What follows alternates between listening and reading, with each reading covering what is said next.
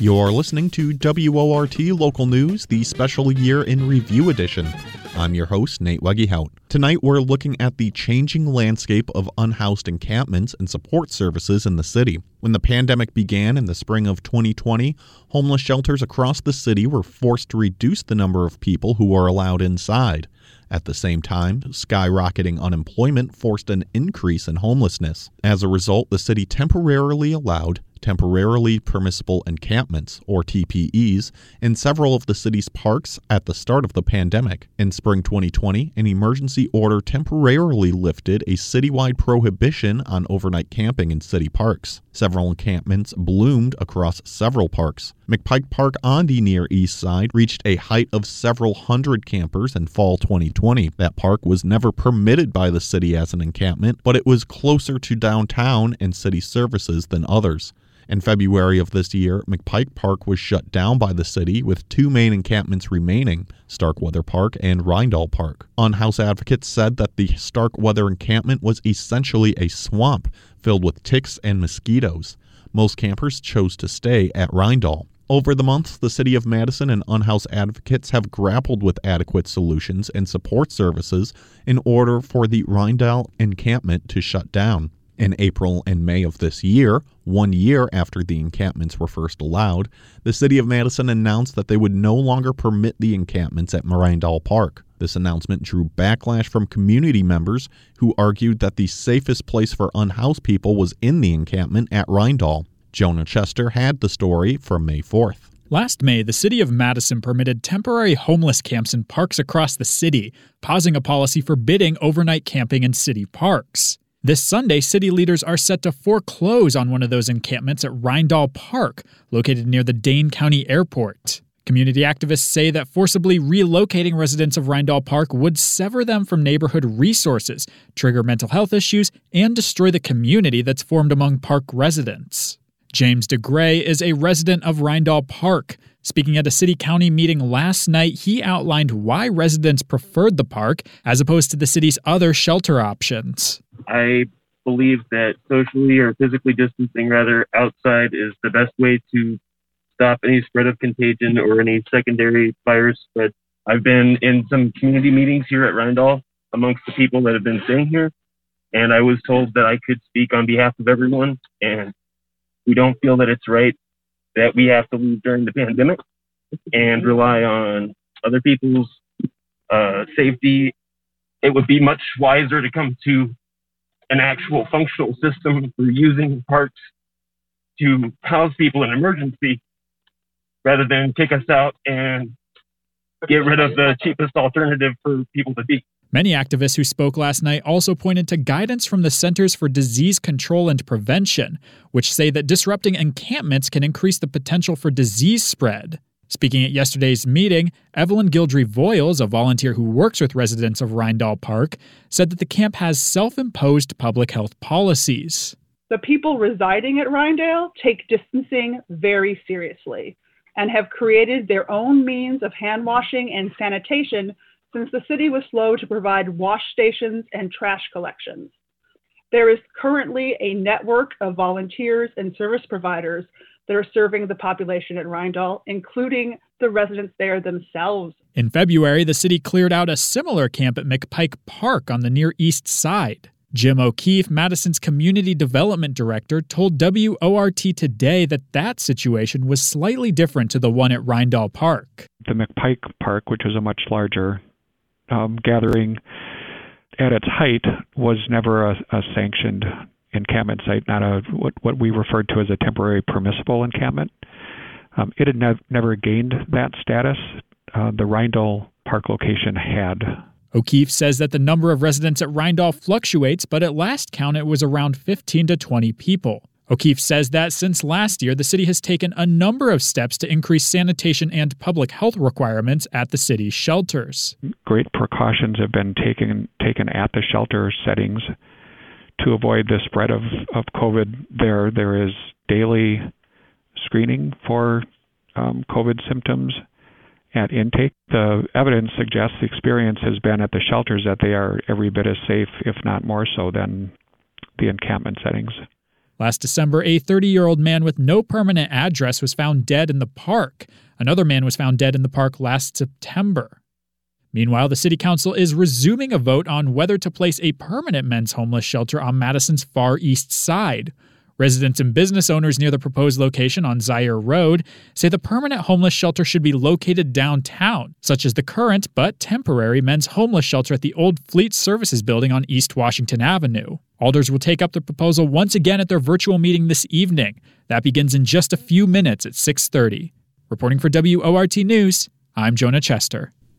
Meanwhile, the city council approved a new tiny home village on Madison's north side. The village, created by the group Occupy Madison, sat on Aberg Avenue on the site of the old Wiggy's Bar. It would house more than two dozen formerly unhoused people in tiny Conestoga huts. It's not the first tiny home village. In 2014, Occupy Madison opened a similar village on the east side. Sam Kodzik had the story.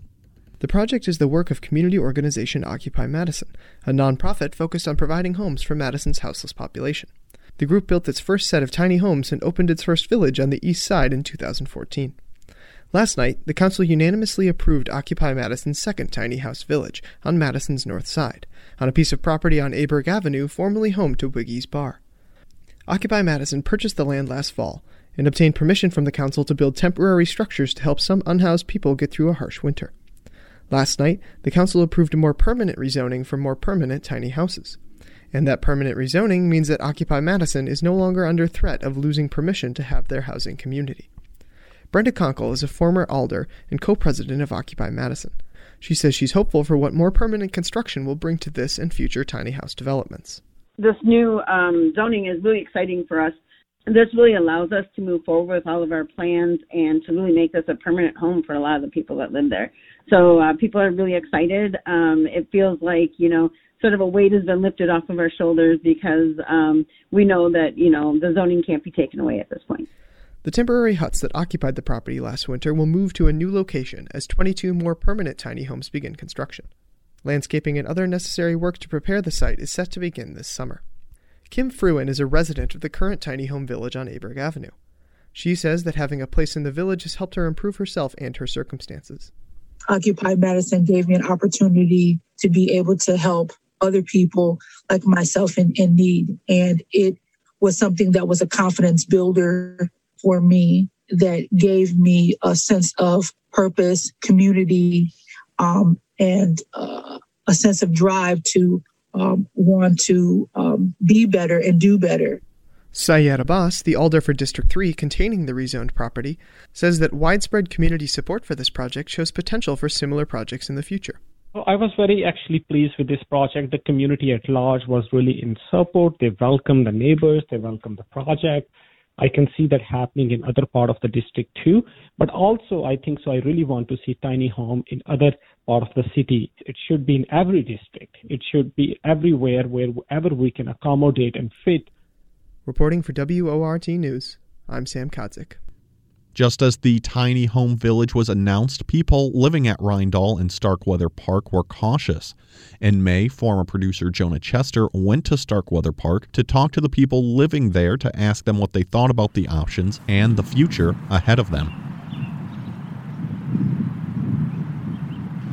The camp at Reindahl sits off to the side of the park. It's composed of about a dozen tents and it's hunkered down near a patch of trees. Earlier this afternoon, only a couple of people were out and about. Some were away for the day while others were asleep in their tents. According to city estimates, there are about 10 residents of the camp, although that number rises and falls as people come and go. Benjamin Farwell has been at Reindahl for two months. He says that he was forced out of the city's other shelter on First Street after a medical incident. If he's booted from Reindahl, he says he's not sure where he'll go the fact that they are trying to get rid of people that are just trying to live their lives is wrong. Well, I have health issues and I was kicked out of the actual uh, shelter uptown um, because I had a seizure and they thought I did something else, but I just had a seizure. And kicking us out of here would disrupt our lives because we would not have a place to live. a place to stay, a place to breathe.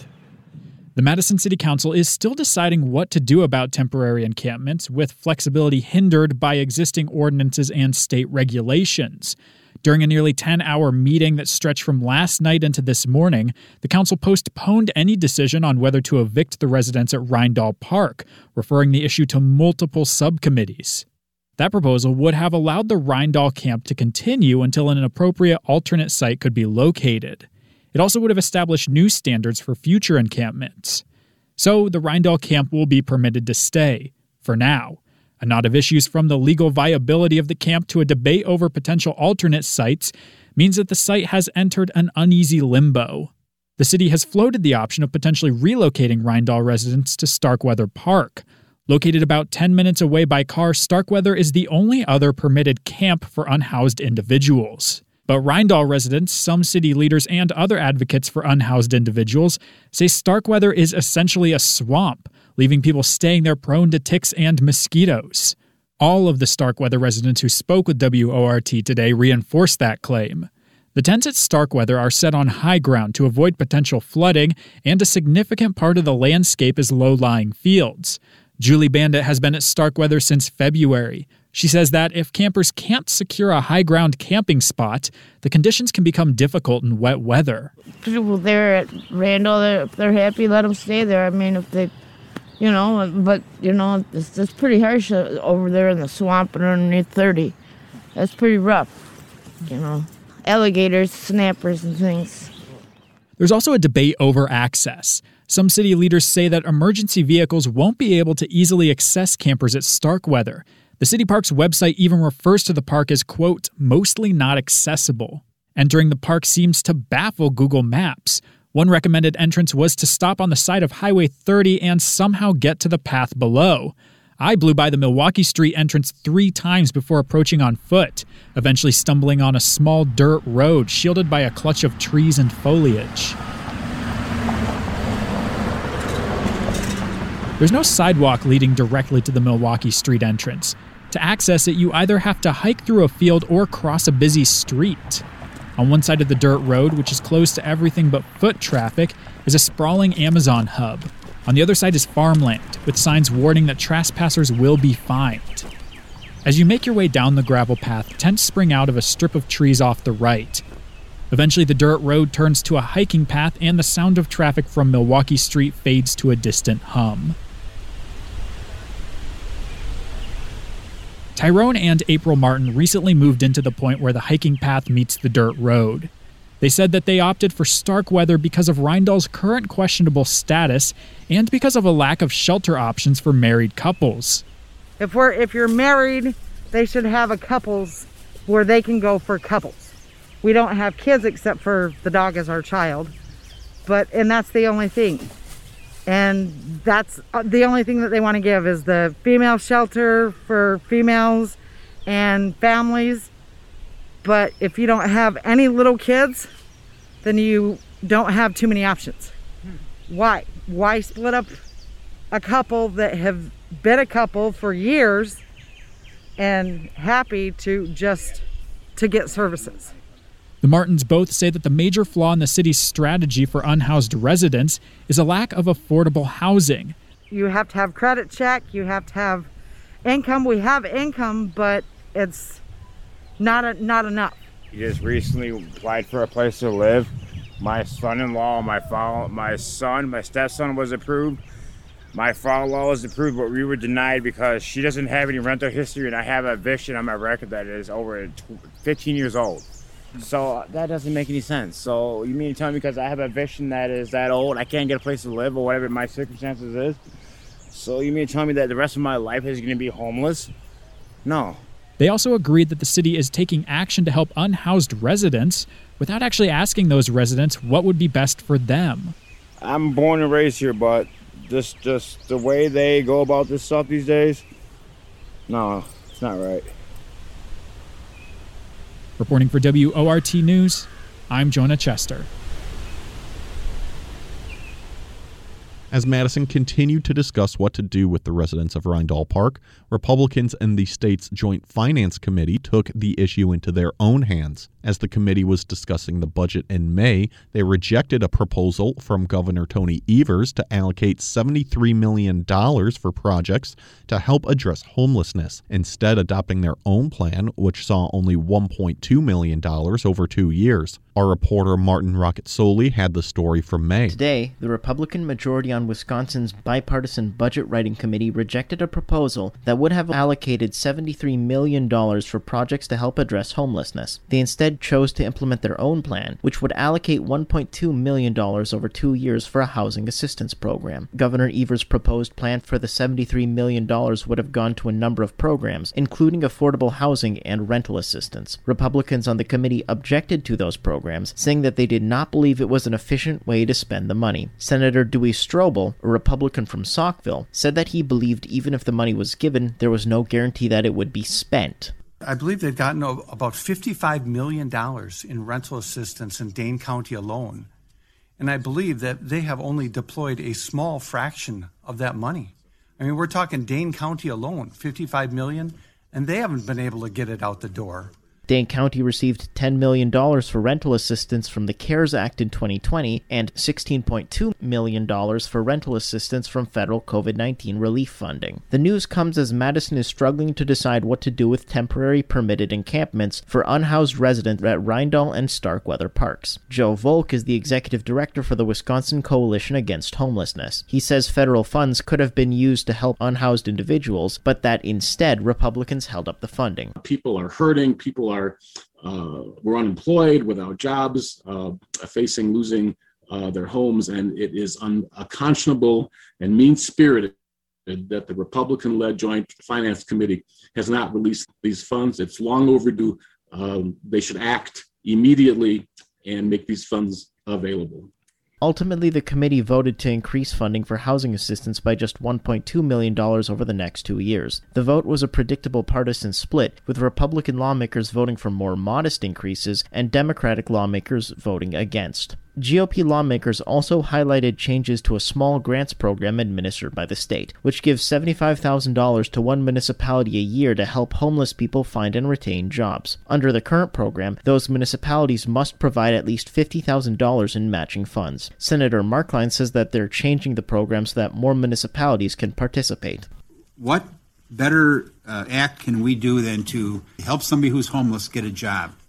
And uh, what we're doing uh, in this uh, portion of, of, this motion is uh, currently the, the match, as Fiscal Bureau said, is $50,000. We are reducing that to $10,000 to make it more affordable. So hopefully Municipalities uh, will be encouraged to participate. Ultimately, the changes also passed on a party line vote. The Joint Finance Committee voted on a number of other provisions, including increased funding for Wisconsin's Department of Tourism. Wisconsin Republicans chose to reject a proposal from Governor Evers that would have spent up to $100,000 on body worn cameras for state capitol police officers. The Legislative Budget Committee had also been expected to take up broadband expansion today, but committee leaders announced this morning that action on the topic will likely be delayed delayed for several weeks. Reporting for WORT News, I'm Martin Roccazzoli.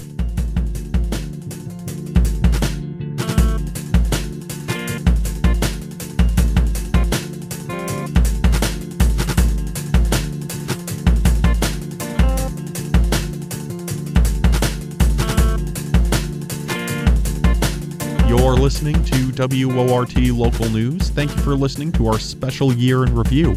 I'm your host, Nate. To celebrate the holidays, our volunteers are taking a week off to rest and spend time with their families while we look at some of the stories from this year that affected our city. We'll take a short break, and in the second half of the show, we continue looking at the winding path of Reindahl Park.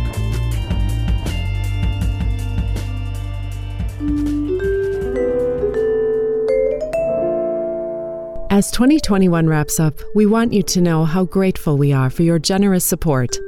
Our volunteer hosts and engineers are back in the building, and while we are not back to normal, whatever that is, we are back to live news, talk, and music, and handmade radio with all of its wonderful spontaneity.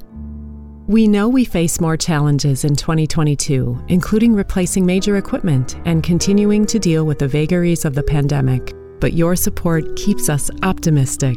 We hope that in 2022 you find time to rest and recharge. Hang out with those you love, do the things that bring you joy, dance to your favorite music. Be as kind and generous and forgiving with yourself as you are with the people around you. Thank you for your continued support and our very best wishes to you for 2022 from your WORT family.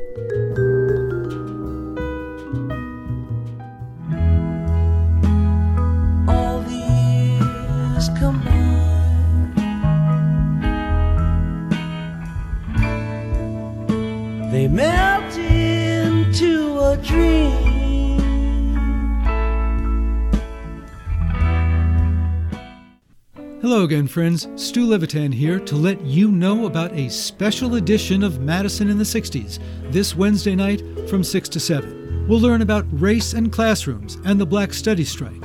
I'll announce the female newsmaker of the decade and profile some of the other women making history.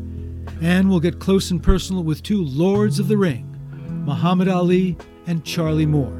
That's the Madison in the 60s special edition this Wednesday night from 6 to 7 on WORT 89.9 FM Madison. Listener supported community radio.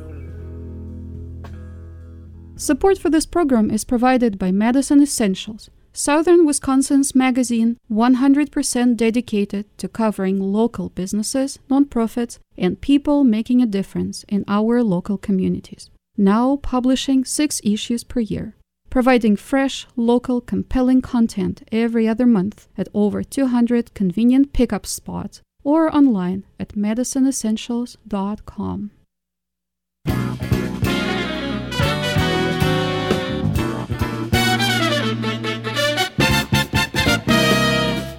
You're listening to WORT Local News, our special Year in Review edition. Tonight's topic A turbulent year of unhoused issues in Madison. I'm your host, Nate Weggehout. We left off in May of this year as city leaders again looked at possibly ending an emergency order allowing overnight camping in city parks. In June, alders of the Madison Council again proposed ending permissible encampments, a proposal that would evict unhoused residents at Reindahl Park. Gary Halverson, a Madison alder from the city's east side, said he was concerned about violence and harassment in the park and wanted to make the park safe. But when the council met a few days later, they voted to send the proposal to city committee after they had received hundreds of pages of public comments both for and against shutting down the encampment. Our reporter Jade Iziri Ramos had the story from July. At the height of the COVID 19 pandemic, the Common Council decided that people experiencing homelessness could camp in Madison's parks without punishment. This was at a time when many shelters in the area had reduced capacity to prevent the spread of COVID. Most parks have since reverted to pre pandemic policies, and in May, residents of Reindahl Park were told to relocate. However, it is still a home base for an estimated several dozen campers who have largely been left alone by the city. Last night, the council heard a proposal introduced by District 17 Alder Gary Halverson. It would require city staff to enforce ordinances that prohibit camping. In other words, it would immediately evict anyone living in Reindahl Park. Under the proposal, the city would set up toilet and hand washing facilities on separate city owned land far out on the northeast side, near the Dutch Mill Park and Ride. It's near an industrial park seven miles away from Reindahl. It's about a two hour trip by foot. Those facilities would be available until the end of October. At last night's meeting, Halverson asked to suspend the rules and allow the proposal to be introduced and voted on in the same council meeting. The council ultimately voted against suspension of the rules 13 to 6. But the Reindahl encampment isn't off the chopping block quite yet. The council didn't accept public comment on the proposal, however, the council did receive 100 pages of public comment both against and in support of the proposal. Those in support largely reported feeling unsafe, while those against called it an attack on the houseless population. Last Friday, police responded to an incident involving 10 people at Reindahl Park, reports the Madison Police Department. Megan Spielbauer Sandate registered to speak on a separate issue, but commented that the attempt to introduce and pass the proposal was shameful. It is stress on our houseless folk to know that suddenly that an agenda item can appear that if y'all hadn't voted against it and there hadn't been time to get people out to the meeting, which I know that a lot of you recognize, but I think it does need to be voiced out loud that that is something that isn't fair, it isn't right. The proposal is referred to the City County Homeless Issues Committee and the Equal Opportunities Commission. Reporting for WORT News, I'm Jade Siri Ramos. After discussing the issue for about a month, the Common Council had made their decision in August. The Reindahl Park encampment would stay, at least for the moment. While the encampment started small, by this time Reindahl had become home to over 50 unhoused residents, and the city decided they would need to find new solution before evictions could begin. Haley Griffin had the story in August. The camp at Reindahl Park remains in place as city officials weigh potential alternate campsites for unhoused residents. Madison Community Development Director Jim O'Keefe says that city staff are currently looking to establish a site that complies with state campground regulations. That means that the city would have to meet requirements for delivery of drinkable water as well as connection to public sanitary sewer systems. O'Keefe addressed Madison Equal Opportunities Commission last Thursday. I think that there's broad consensus um, among city staff, um, among um, campers at Reindahl Park, um, among service agencies that are that are supporting them. I believe among um, members of the Common Council and and um, likely among many um, residents residents in the in the nearby area. General consensus that the current situation at Reindahl Park is is not sustainable, um, and it's it's something that we need to to do much better uh, in, in responding to. O'Keefe says that the alternative locations will either consist of property that is already owned by the city or private property that needs to be purchased. This latter option could take a while, as O'Keefe notes that there is a very structured and defined process that the city must follow to obtain property. In the spring, the number of residents in Reindahl Park was less than a dozen. As of now, that number has grown to about 40 to 60 people, according to city estimates. To reduce concerns that are currently being voiced about the volume of people staying in Reindahl Park, O'Keefe says that they want to limit the amount of people allowed at alternative sites to 30, which would allow for staffing and oversight on behalf of the city. Though the city's finance committee approved proceeding with plans for these alternatives, nothing will come of those plans without further approval by the city, as land use issues prevent any of the proposed resolutions. None of this will happen without further council approval. Um, so there are um, resolu- resolutions that have been introduced to the council that will address some of the land use issues that that are currently an impediment to the kind of arrangement we're talking about. Right now, there are no immediate solutions for the residents at Reindahl Park. O'Keefe hopes encampment solutions in relation to land use ordinances will be addressed at the next City Council meeting on August 31st. Reporting for WORT News, I'm Haley Griffin. Months went by with Reindahl Park continuing to serve as home for up to about 70 campers. But as winter approached, steps needed to be taken to ensure the safety of Reindahl residents, which brings us to this month. By December, the tiny home village on Dairy Drive was open and ready for residents, which housed 27 people earlier this month. In addition to the village at Dairy Drive, the city also housed some people at the Madison Plaza Hotel across the street from Reindahl. With these options in place, the city began to evict residents from Reindahl Park in early December. I went to Reindahl Park on December 6th when residents were supposed to officially leave the park. So nobody seems to know what is going on and we're not getting answers. It was a cold day today at Reindahl Park, where up until recently over 70 people had been living in tents. Today, there were only about a dozen tents left. The city of Madison has declared that camping will no longer be allowed at the park after today. The city had originally tried to evict residents of the park back in May of this year when Mayor Satya Rhodes Conway called for the temporary encampment to be closed, but still residents remained. And beginning tomorrow, the city will begin enforcing an ordinance that prohibits overnight camping. Residents of the park have been told that they could not camp in the park after the 6th, and that belongings had to be moved out by the 9th but eviction notices posted around Reindahl Park in November state that the structures, tents, and personal property must be removed from Reindahl by the end of the day today. Residents at the park say that they have received conflicting information about exactly when they need to leave. One resident of the park, who went only by Garrett, explains the confusion. They had wrote 6th or 7th. Uh, they changed it up. One said 6th, and then they had it on 7th. Nobody has a uh, for sure definite. Residents of the park also claim that city officials were at the park on Friday throwing away the belongings of residents of the park, further adding to the confusion of when they are supposed to leave. Video from Facebook shows city employees throwing away objects deemed abandoned into a garbage truck. Throwing away all, all a lot of stuff, a lot of what were belongings of people that they've had for years, you know, and they landed here homeless, and a lot of them are new here, and a lot of those things that, that left are, are fresh too. They're, they're new to them that they just received maybe, and maybe the past loved one or something like that. Yeah. But they're gone now. One of the city's biggest reasons for moving people out of the park is safety concerns.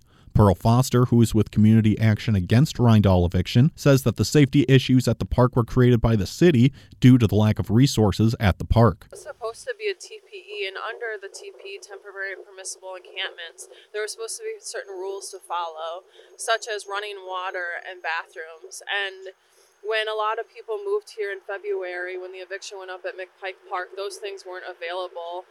And advocates and volunteers like me begged the city for months to get more porta potties, running water, garbage cans, um, and other things because this um, the city didn't um, provide those. They didn't follow their own guidelines.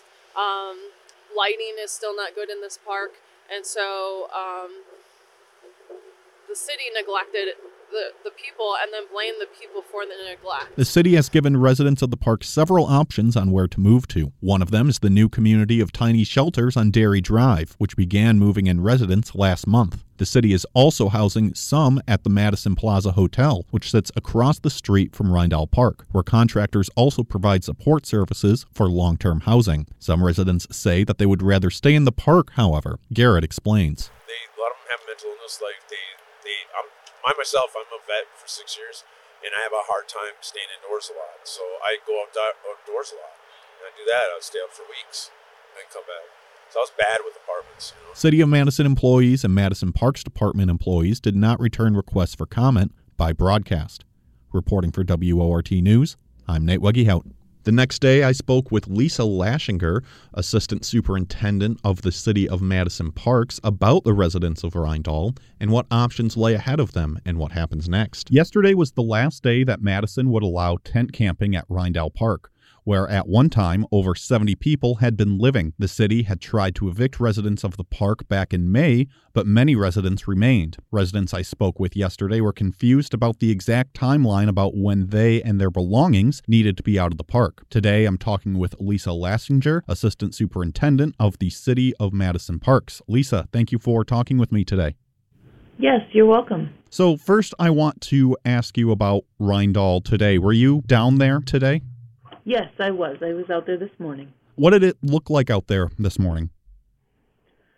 Um, well, there are still a large number of tents uh, present in the park, and uh, I know that there were maybe a handful of, of individuals who are still camping in the park, um, and there were also a number of uh, advocates in the park as well. So, of the people that are still camping in the park, what is the plan of what is going to happen to them? Uh, we're taking an individualized approach, and city staff from Community Development Division as well as outreach partners are working with all individuals known to be staying in the park and trying to work with them individually to meet their needs and help them understand what alternatives there may be for them.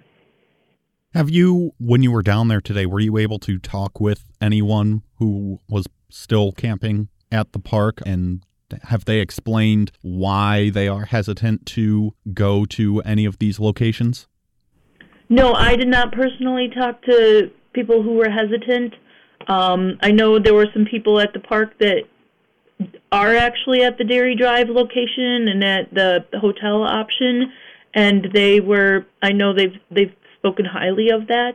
But uh, in my role with parks, I haven't had a lot of individual contact with the people who are camping in the park and trying to help them find solutions. That's something that our community development division staff handles, as well as um, in working with our outreach partners.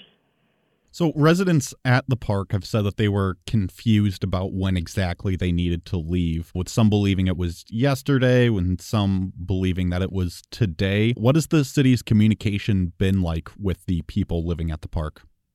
So our message through outreach partners throughout the fall was that the, the encampment was going to be ending soon. Um, in November, we posted, the Parks Division posted signs in the park, notifications that the encampment would be closing as of December 6th. So starting on December 7th, camping in the parks is no longer, in, in parks and especially Reindahl Park is no longer allowed. Um, and so we've begun our typical process for ending camping, and that's notifying the individuals um, that their belongings need to be removed. So in this situation, today uh, we did post any remaining property that it needs to be out of the park by Thursday. But um, as as it is, camping is no longer allowed at, at Reindahl Park. So, if I am correct, you, the Parks Department, had tried to clear people out of the park back in May. What is different between May's attempt at clearing the park to today? We have far more options, sheltered options for people to go to than we did in May. In May, when we went to end the temporary permissible encampment at Reindahl, um, options were other outdoor encampments, um, Starkweather being the primary one. And since then, the city has invested considerable resources into other shelter options. Um, and if you would like a little more information on that, we can certainly provide that to you. But the the the Dairy Drive location and the the hotel option are significant improvements from where we were in May. And we also have the, the shelter options, the First Street Garage and the, the Salvation Army for women. So not I'm sorry, not the First Street Garage, but the First Street. It's the former Fleet facility, so the the men's shelter at um, First Street. So last Friday, city employees went over to the park to dispose of uh, abandoned property, with some items being taken by the city for the people to pick up within 45 days, and some things being disposed of on site. Some of the things that were disposed of on site uh, include items with replacement value below $50, perishable items, items that pose a public health risk or are dangerous, and items with no sentimental, legal, or medical value. Now, a lot of those make sense to me, but what is the or what was the reasoning used to determine what was and was not sentimental items? Uh, well, we we and our staff, our staff and our contractors who have and are familiar with the policy have to use discretion in what may have sentimental value. But some examples are defined in the ordinance. That may be uh, family photos or a photo from a draw, uh, a drawing from a child, or something along those lines. Um, but it it's really at that point it's up to discretion of the people doing the cleanup if it is deemed to have sentimental value. So now, as we sort of start to wrap up a little bit here, I want to shift and ask why is it important for people to not be living at the park there? I think if anybody has followed the Reindahl encampment situation throughout the course of the summer, you'd understand that it's it has become unsafe and unsanitary. Um, it's and during the Wisconsin winters, living outdoors is certainly not what is certainly not the ideal solution for anyone. So it's it's important that it comes to an end and that people seek seek safe shelter options. Well, Lisa, thank you for talking with me here today. Are there any final thoughts that you would like to share? No, I don't think so. I appreciate the opportunity to chat with you. Yeah, of course. Uh, I've been speaking with Lisa Laschinger, who is the assistant superintendent over at the City of Madison Parks. Lisa, uh, thank you again so much for coming and talking with me today. Yes, you're welcome. You have a nice day, Nate.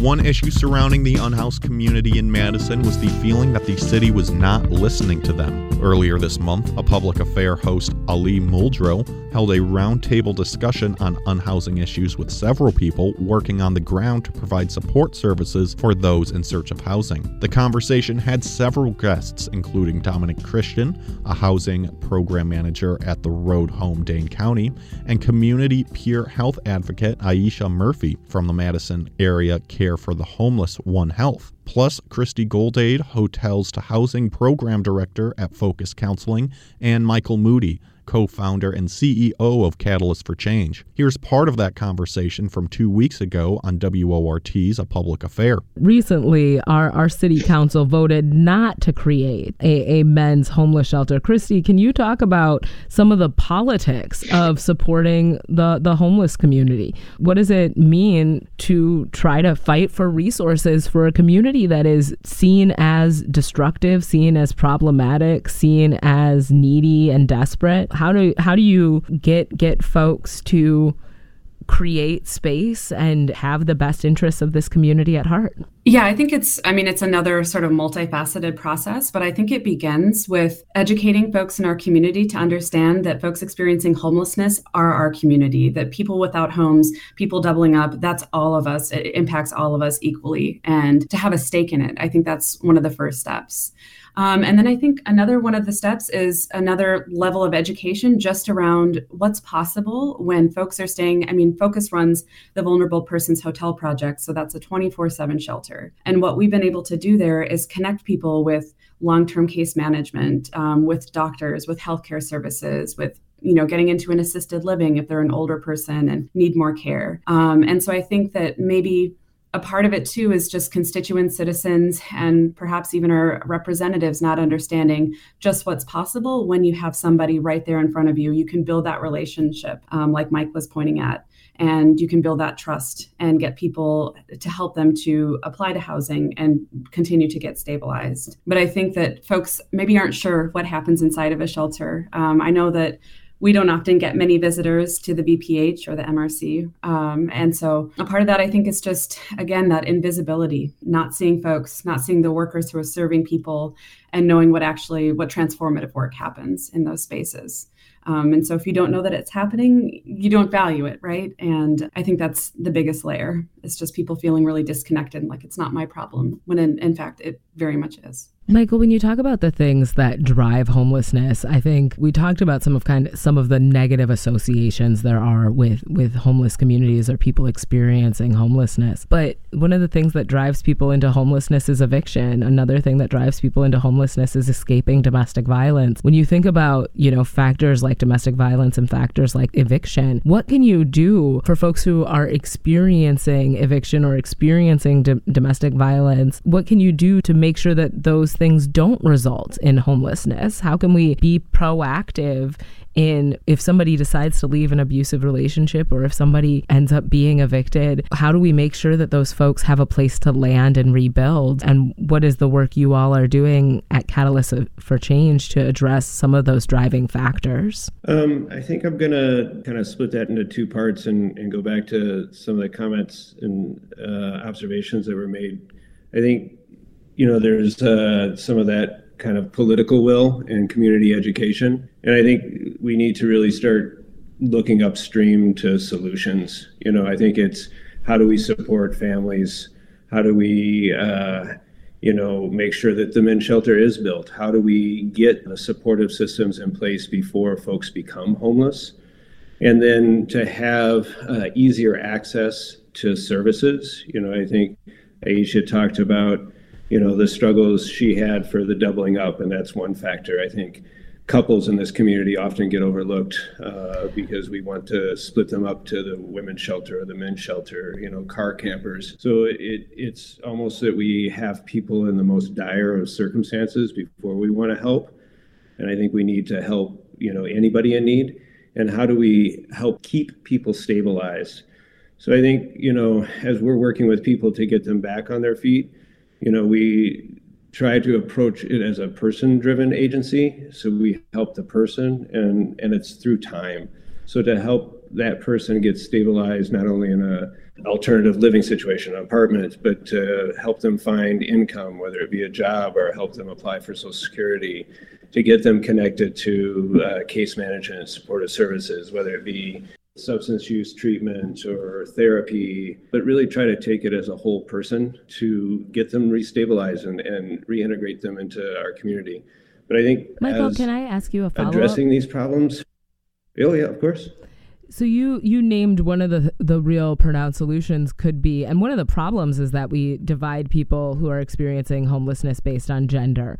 Um, but then you did speak to kind of one of the solutions would be to create a men's shelter. Are we making any progress as a community in terms of establishing a location for that shelter and creating a timeline for when we can start providing those services and providing uh, that space to men in our community who are experiencing homelessness? So I do think there is some, you know we have the temporary shelter now. I, I believe that they have a, a, secondary site that they're looking to build out. I'm a, a, a dreamer. Uh, I, I, have wild and crazy and expensive ideas, but I think for me, if I had the ability to create a, a kind of a different system, I think having smaller individualized shelters you know you talked about more help for youth you know help for single parents help for folks fleeing domestic abuse i think you know, having more individualized shelters with very specific skill sets and, and targeting different populations, I think would be a better approach than trying to fit everybody into one giant shelter. That, that causes a lot of stress. I think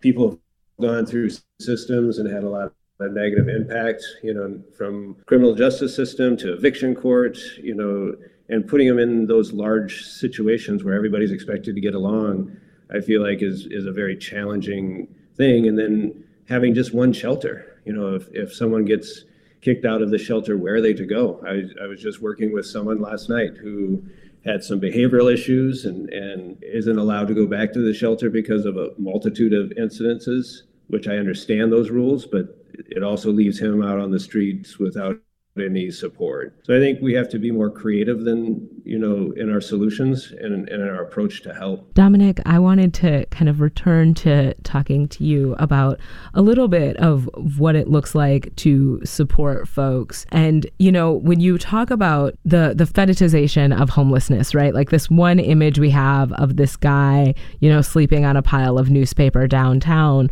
versus the reality of homelessness.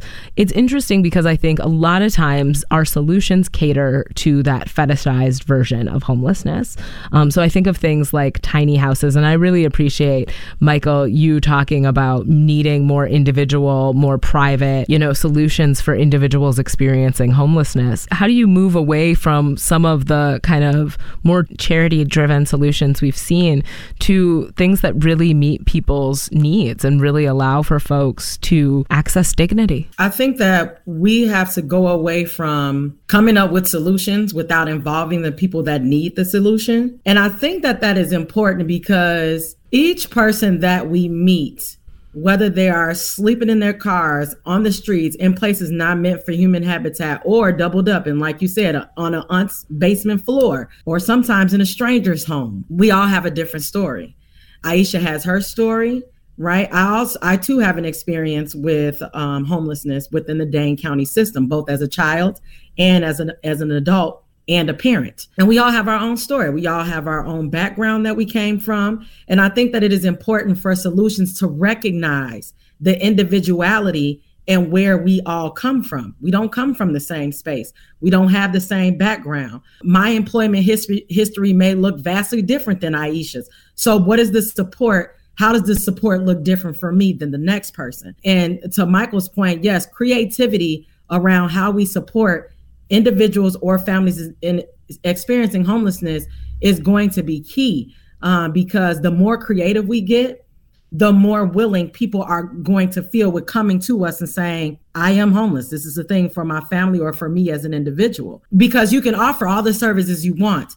But if the service that is being rendered is not welcoming, I am not going to seek support. Whether you have an agency that I can sleep in every night and might have to call in at four o'clock in the morning, if I don't feel welcome in that space, or if if if I'm married and my spouse is not welcome into that space, of course I'm not going to access that service because while I am while it is believed that I can sleep at night because now I have a shelter, a temporary place to call home, where is my spouse? And so some people we need our we operate as a unit. We don't operate as as a single when we are in a in a coupled relationship. Um, and in coupled relationships, you need that second parent to provide the support for the children if children are involved. And more than likely are likely than not, children are in fact involved. And so I think the solution is being able to go out and have conversation with the people that are experiencing homelessness and say, hey, how can our system support the needs of your family? What does that look like for you? And not judging what they identify as the solution to their individualized problem. I think a lot of bias plays a part in who receives services and who doesn't receive services. And I think Michael mentioned something about something to the effect of who's worthy of receiving housing supportive services and who's not. Is the young black boy who is has a criminal background going to be as worthy of housing as someone a, a single mother or or something to that effect? It is all based on it's it's extremely subjective how services whose services are offered to in in Dane County and whose services are not offered to in Dane County, and that goes back to Aisha's point. Who at all the points that have been made thus far um, during this broadcast, and it's a matter of we have to stop round tabling without the people who needs to sit at the table. It happens far too often, and when solutions are when we come up with resolve for certain situations, it doesn't matter who speaks that resolve. Try it. There's no harm in trying a thing. There's more harm in continuously having conversations about something that we all can literally see. Like you said earlier, Ali, we've never seen a, a tent city. And I think that it's more of a worry of who's seeing it, right? So most of the it's it's right next to the interstate. So when people come in, of course, Grand Madison doesn't want for people to to to see that we have a huge homeless population because we Madison has to look the part, right? And well, so that's I, when it became, when it drew attention, so it created a problem. Well, it's always I, been there. And I think that in in Madison, we're good at sweeping things under the rug, oh, yeah. right? And we're good at, at pretending that we're kind of living in this leave it to beaver community where everybody is doing all right um, and everybody is equal and we all love each other and there's just rainbows splashed upon the whole community. And and I think it's really hard for us to deal with the idea and accept the reality that there's over a thousand kids at school right now today who don't know where they're going to go after school.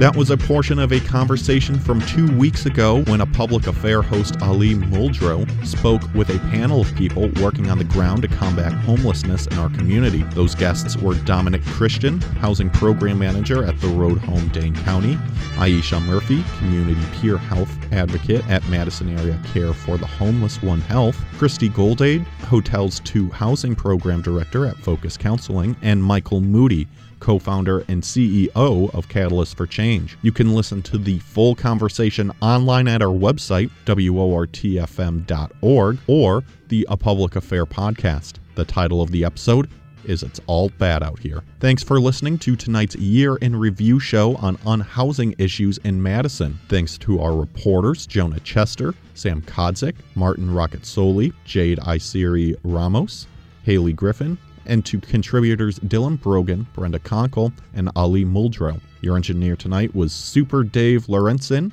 I'm your host and producer, Nate Weggyhout. Our week of theme specials continues Wednesday and Thursday Tomorrow, Stu Levitan has a special report from Madison in the 60s. You can find this episode and all of our other newscasts on the WORT Local News Podcast. Subscribe on iTunes Podcasts, Spotify, or wherever else you get your podcast. Up next is Spanish language news with En Nuestro Patio. You're listening to Community Radio, WORT 89.9 FM Madison. Have a good night.